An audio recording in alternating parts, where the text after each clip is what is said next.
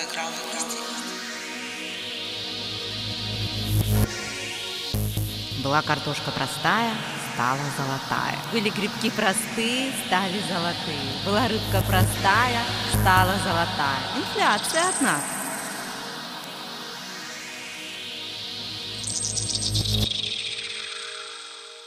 Как говорил Бенджамин Франклин, самые лучшие инвестиции в знания. Поэтому вы здесь. Поспешу представиться Екатерина Пономаренко, ведущая подкаста «Графин», где полученные знания помогут снизить долговую нагрузку, управлять семейным бюджетом, избежать мошенничества, сформировать накопление, научиться ставить финансовые цели с учетом жизненных циклов человека.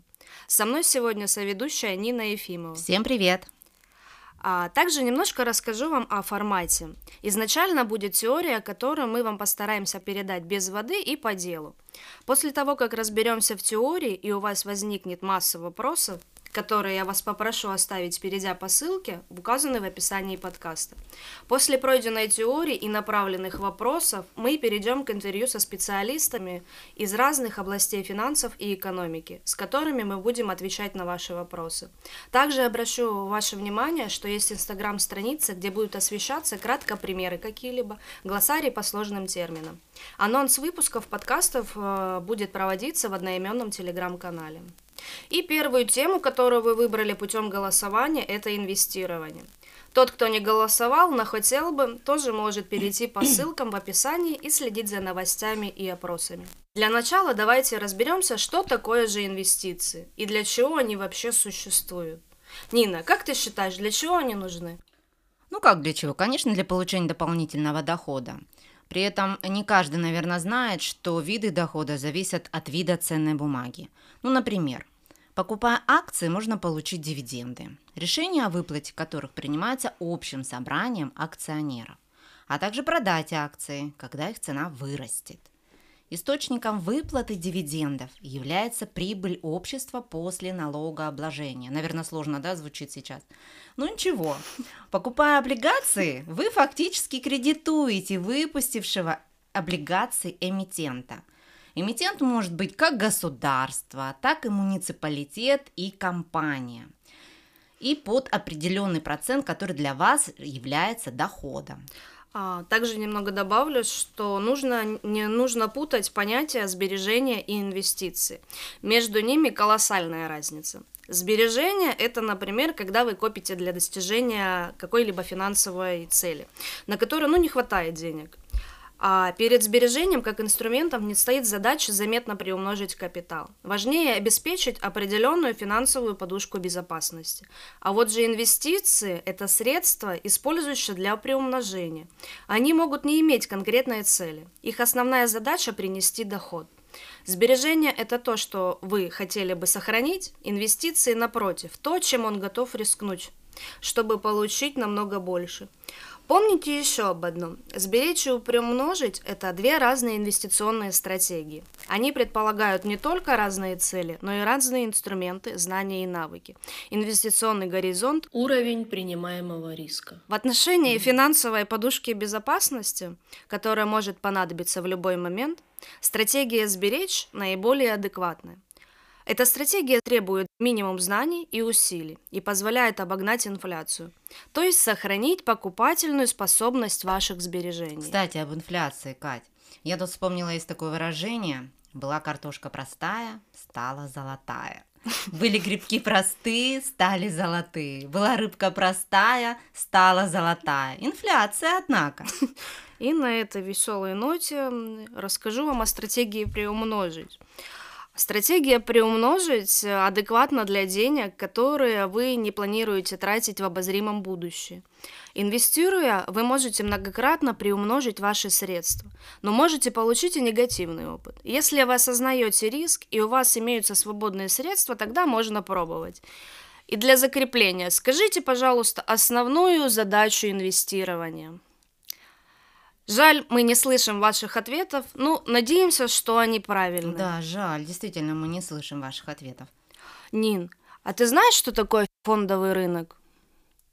Ну, конечно. Расскажи нам, пожалуйста. Ну, смотри, вся совокупность взаимоотношений между продавцами, потребителями именуется финансовым рынком. В свою очередь, финансовый рынок делится на несколько секторов. Рынок ценных бумаг, иначе его называют фондовый рынок, валютный рынок, кредитный рынок, рынок драгоценных металлов, страховой рынок, инвестиционный рынок, а занимается упорядочиванием функционирования фондовая биржа. Рынок ценных бумаг или фондовый рынок – это рыночный институт, с помощью которого может происходить инвестирование денежных средств граждан и финансовых компаний. По сравнению с банковским или страховым рынком, рынок ценных бумаг может предоставлять более высокие доходности. Зачем все, как обычно, гонятся? Но все забывают, что этот рынок приносит еще и высокие риски для инвесторов. При операциях с ценными бумагами проще быстро разбогатеть, но и легче также быстро разориться. Для операций на фондовом рынке разработаны специальные виды ценных бумаг, основными из которых являются акции и облигации. Акция – это доля в капитале компании, имеющая форму ценной бумаги. То есть, приобретая акцию, вы как бы приобретаете кусочек компании – и все вытекающие из этого права, например, на право управления компанией. А вот если говорить об облигациях, то это долговой инструмент, основанный на принципах возвратности, платности и срочности, а, как депозиты или кредиты, например. Приобретая облигацию, вы даете как бы деньги в долг компании, организации, в общем, эмитенту – Помимо акций и облигаций на рынке существует множество других финансовых инструментов, таких как паевые инвестиционные фонды, ПИФы, услуги доверительного управления, производные финансовые инструменты, основными из которых являются форварды, фьючерсы и опционы. Важный показатель состояния фондового рынка – это фондовый индекс соответствующего рынка.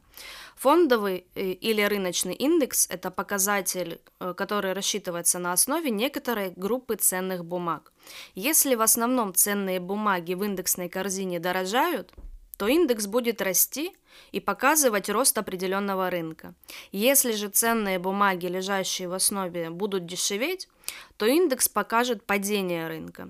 Пример разберем в одноименном Инстаграм для закрепления, а также с приглашенными специалистами. А для того, чтобы это было действительно интересно и нужно вам, напишите нам, пожалуйста, какие бы вы хотели примеры, а, что бы вы хотели бы услышать, что для вас интересно и важно. А, напомню, что данные вопросы и желаемые примеры вы можете писать, перейдя по ссылке в описании подкаста. Нина, а давай расскажем нашим слушателям, что же такое биржа. Да, давай, это действительно интересно. Облигации и акции, как и все ценные бумаги, могут обращаться, то есть покупаться и продаваться на рынке ценных бумаг. Такой рынок может быть как организованным, так и неорганизованным. Организованный рынок – тот, где четко определены круг участников этого рынка, перечень того, чем можно на нем торговать и правила взаимодействия между участниками – Наиболее организованный рынок ценных бумаг – это и есть фондовая биржа. Ведущей российской биржей является Московская биржа. Ценные бумаги могут продаваться и вне биржи. Для мелкого непрофессионального инвестора биржевая торговля обычно более удобна, чем внебиржевая, по ряду причин. Ну, во-первых, в биржевых торгах одновременно участвует большое количество продавцов и покупателей – и никто друг друга совершенно не знает и даже не подозревает, у кого он покупает акции и кому он их продает. Поэтому на бирже формируется наиболее справедливая для текущего момента цена на каждую ценную бумагу. Во-вторых, компании, чьи бумаги торгуются на бирже, проходят определенный фильтр со стороны биржи. Листинг – это процедура допуска к биржевым торгам – это позволяет инвестору рассчитывать на их относительно высокое качество. В-третьих, биржа обеспечивает надежное исполнение заключенных сделок благодаря системе клиринга и гарантийного обеспечения. И в-четвертых, биржа может предложить своим клиентам дополнительные сервисы, например, информационные продукты, включая рыночные данные в режиме реального времени, и информацию об итогах торгов, Впрочем, сам по себе факт торговли облигациями на бирже не подтверждает высокой надежности эмитента и не означает, что последний не может разориться. Слушай, ну риск такой серьезный. Да, правда. действительно, есть такой. Это как в анекдоте. Клиент инвестиционному консультанту. Я хотел бы вложить свои деньги в налоги. Я слышал, что они очень скоро будут расти. Вот это точно про налоги. Так вот, мы плавно подошли к понятию брокеры. Кто это такие? И для начала скажу, что биржа не общается с каждым инвестором напрямую. Для совершения операции на бирже гражданин должен заключить договор с посредником, брокером. Таким посредником может быть финансовая организация, обладающая специальной лицензией. Часто в роли брокера выступает банк. В большинстве случаев договор с брокером будет предусматривать возможность для инвестора совершать через одного и того же брокера операции на бирже с различными инструментами, акциями, облигациями, производными финансовыми инструментами и другими. Традиционно отношения между клиентом и брокером строились следующим образом. Клиент давал поручение на покупку или продажу ценных бумаг брокеру, который, являясь членом биржи и имея доступ к торгам, выполнял эти поручения на условиях, установленных клиентом или на наилучших возможных в данный момент условиях. Сегодня клиентам для заключения небольших сделок на бирже обычно не дает поручения брокеру, а совершает такие сделки самостоятельно при помощи удаленного доступа к торгам, который ему обеспечивает брокер. Виды услуг, которые оказывает брокер клиенту, определяются в договоре о брокерском обслуживании.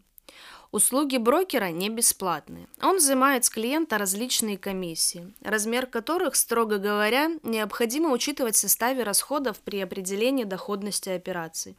Среди них есть комиссии за совершение сделки, абонентская плата, комиссия за хранение ценных бумаг.